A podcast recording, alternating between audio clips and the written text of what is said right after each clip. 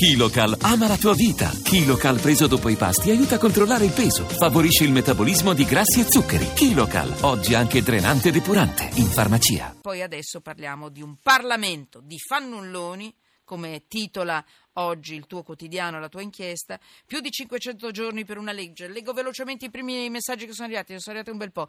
Perché in questo paese non si può essere onesti e vivere serenamente? Mauro, ancora da dieci anni senza tv, le mie giornate sono scandite da Radio 1 con i suoi stupendi programmi come... Eh, grazie, come sotto inchiesta, mi spiace, di solito non leggo i complimenti, ma mi... vabbè. Il residuo tempo libero lo riservo alla lettura. Ludovico, Taranto.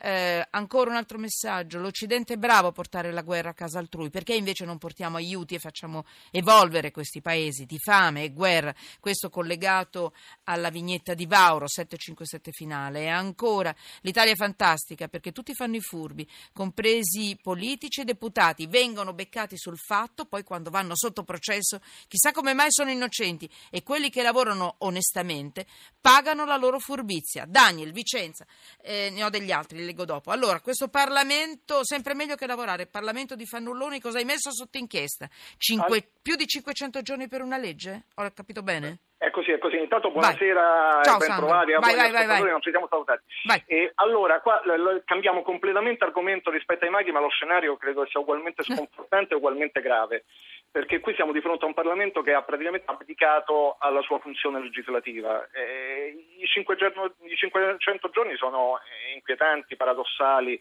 eh, incredibili, ma vanno però anche confrontati con gli altri numeri che riguardano, perché non tutte le leggi vanno alla stessa velocità e questo è il dato interessante, perché alcune leggi vanno più veloci di altre, quindi le leggi di iniziativa governativa ad esempio ci mettono 170 giorni. Esempio, qual è una legge di iniziativa governativa? Beh, i decreti legge, i decreti legge hanno 60 giorni di tempo e quindi entro i 60 giorni devono essere approvati, se no decadono. Il decreto infatti va, alcuni- spa- va sparato. Alcuni Poi, decadono. Poi ci sono i DDL di iniziativa governativa, i disegni di legge, leggi- le leggi delega che sono tutte presentate diciamo, dal governo Ma- e poi portate in Parlamento.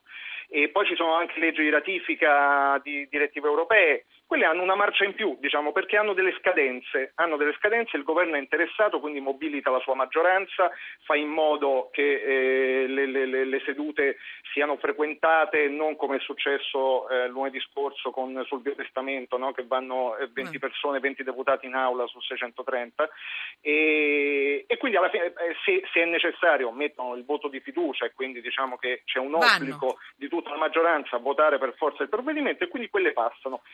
Dall'altra parte ci sono le leggi di iniziativa parlamentare, cioè proposte di legge presentate dal singolo deputato o da più deputati che vengono depositate eh, nelle, nelle commissioni e partono il loro iter e lì inizia il calvario perché ci sono queste, Mhm. queste proposte di legge che iniziano pian pianino, devono essere incardinate, devono essere le conferenze di capigruppo, vabbè una serie di, di, di- Vai, di perché progressi pa- finisce la trasmissione, pa- sì. pazzesche e interessante. a, que- a questo punto eh, le leggi iniziativa parlamentare la cosa più interessante non è tanto che ci mettono 500 giorni ci sono picchi comunque questo è, è clamoroso ci sono picchi di mille giorni cioè tre anni per approvare una legge che è una cosa pazzesca ma la cosa più eh, clamorosa è E che le, le leggi di iniziativa parlamentare hanno una percentuale di successo dello- più bassa dello 0,1%, cioè su 100 leggi di iniziativa parlamentare presentate, meno di una Fermati. ha la possibilità di, di essere Fermati, perché ce lo dirai nel prossimo blocco? Perché per forza, perché adesso ci sono i giornali radio regionali.